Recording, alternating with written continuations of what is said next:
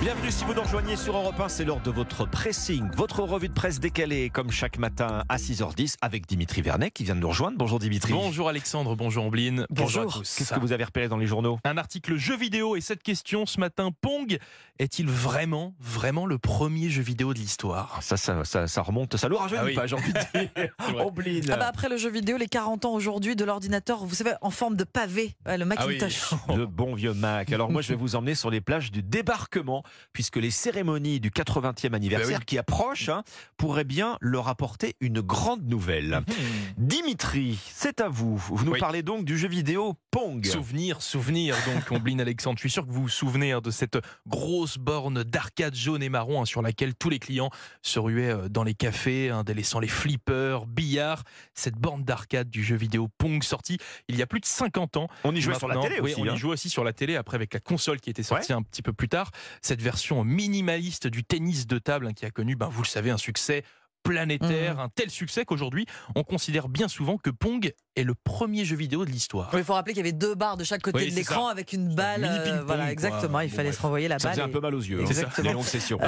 Euh, donc c'est le jeu, le premier jeu vidéo de l'histoire, c'est vraiment le cas. Euh, Omblin, c'est ce que je pensais. Enfin, c'est ce que Ah, je c'est ce que- pensais. ce euh, C'est ce que je pensais D'accord. aussi. C'est ce que je pensais avant de lire le magazine Le Point, qui a D'accord. décidé de casser ce mythe ce matin.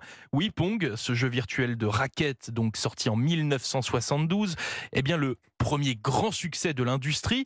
Mais non, Pong n'est pas le premier jeu vidéo de l'histoire. Alors, lequel ou lesquels euh, l'ont précédé Alors, il y en a eu plusieurs, hein, notamment sur les ordinateurs de première génération. Un autre jeu de tennis hein, en 1958.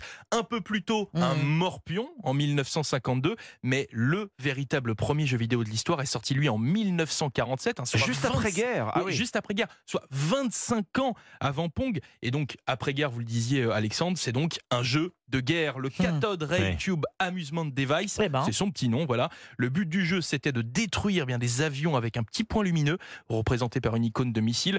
Sa spécificité, il ne, souhait- il ne se jouait pas sur une borne d'arcade, ni sur un ordinateur, mais bien sur un oscilloscope. Eh Ah, oui, fun. un oscilloscope, rien d'étonnant quand on sait que ce sont des physiciens qui l'ont développé. Oui. autrement dit, c'est pas le jeu vidéo qu'on mettait au pied du sapin à C'est- l'époque. hein. c'est le cas de le dire, C'était ouais. pas accessible au public. hein. Oscilloscope, vous savez, hein, c'est cette, euh, c'est cet appareil Un qui sert appareil- notamment pour les radars. Exactement. Voilà. ouais, oui. Donc euh, c'est pour euh, que vous ayez bien Et- et l'image. qu'on euh, utilise en labo aussi. Exactement. Bon, Voilà. Eh bien, écoutez, Premier jeu Dimitri, vidéo de l'histoire. vous nous avez aurez une appris petite quelque anecdote. chose. Bon, on, on reste dans euh, la. oui, dans- la dans- technologie. Dans, dans l'histoire de la Ouais, technologie, plutôt. hein, avec une petite couche de poussière quand même par-dessus, euh, Absolument. Ah, Ambline. C'est un, vrai. un nouveau venu dans le club des quadras. euh, bon anniversaire au premier ordinateur Macintosh. Rappelez-vous de ce gros pavé avec son écran de la taille de celui d'un Minitel, hein, puisque vraiment on est la même époque Ouais, c'est un environ. peu ça. 23 cm de diagonale, euh, il y avait le lecteur de disquette sur le devant, la souris carrée pour pouvoir cliquer. L'utilisation de cette souris d'ordinateur, c'est l'entreprise de Steve Jobs hein, qui l'a démocratisée. En fait, ce premier Mac, qui sort le 24 janvier 1984, fait entrer les ordinateurs Ah dans oui, les foyers. Ça fait 40 ans tour. 40 ans tout rond Mais est-ce aujourd'hui. qu'il s'en est vendu euh, beaucoup, Ombline Alors, compte tenu de l'époque, quant à la maison, l'appareil le plus technologique euh, qu'on possède, hein, euh, c'est un Walkman et un appareil photo jetable, on peut dire finalement que oui, un peu plus de euh, 370 000 exemplaires Ah oui, la c'est pas mal, hein. première année. Alors, en mettre en perspective avec les Mhm. 22 millions d'ordinateurs écoulés Ah oui. l'an dernier par Apple. Oui, la, la différence, c'est qu'à l'époque, euh, rapporté euh, à- à- à la- au coût d'aujourd'hui, Eh c'était oui. une petite fortune en fait. hein. Exactement, 6 700 euros. Alors, c'est l'équivalent Énorme, aujourd'hui, c'est énorme. 6 700 euros. À l'époque, euh, cette sortie avait été annoncée en grande pompe et notamment par une pub réalisée par Ridley Scott, le papa d'Alien, pub diffusée pendant le Super Bowl, la bah, finale et du championnat donc. de football américain, suivie par 77 millions de personnes. Les 40 ans du Mac dans euh, le quotidien gratuit 20 minutes et sur 20minutes.fr. Vous n'en avez pas au grenier, non Parce que Ah ça, ça non. doit se revendre. euh, c'est savez que pièce de j'aimerais musée bien, hein. maintenant. hein. J'aimerais J'avais bien en j'avais avoir un tome, un T9. Ah oui, Théo 9. Alors Oh. ça, c'était dans, dans- Ouais. ça me rappelle les salles de classe, là, C'est Ah, les cours ça. d'informatique. Voilà. Une autre époque. Bon, moi, je vous propose de prendre la direction de la Normandie. Est-ce que Tout autre vous avez chose. déjà visité les plages du débarquement Tiens, non, Dimitri. non, euh, moi jamais. Et jamais J'aimerais vraiment le faire parce Ah, que vous ça a l'air, euh, devriez. très sympa. C'est Bah oui, euh, formidable. Vous passez Mm. par le cimetière américain, puis vous allez un peu plus loin des plages à Caen. bon, bah, Et je C'est vois- peut-être l'année. hein, pour Je vois que, je vous le fasse. connaissez bien. Je vous connais, vous connaissez bien. Bah, c'est l'occasion Mais oui. effectivement, euh, Dimitri, puisqu'on va fêter cette année le 80e anniversaire du débarquement euh, d'ici juin 1944. Et à cette occasion, je lis ça dans le Figaro ce matin, les plages pourraient décrocher leur classement au patrimoine euh, mondial de l'UNESCO. Toutes les plages hein, euh, qui vont de Utah Beach dans la Manche jusqu'à Sword Beach dans le Calvados. Bah, Ben, on apprend donc que les, les plages normandes, les plages du débarquement, ne sont pas classées euh, À l'UNESCO, Alexandre Exactement, et c'est bien pour ça que le président de la région Normandie, Hervé Morin, profite de cet euh, anniversaire symbolique, hein, le 80e, pour relancer la machine.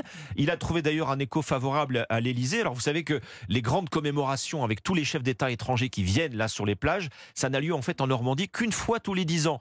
Il se Hmm. trouve que ça tombe cette année. Or, il y a de grandes chances pour que ce soit Hmm. la dernière, la dernière La année DER. en présence de vétérans euh, du jour J.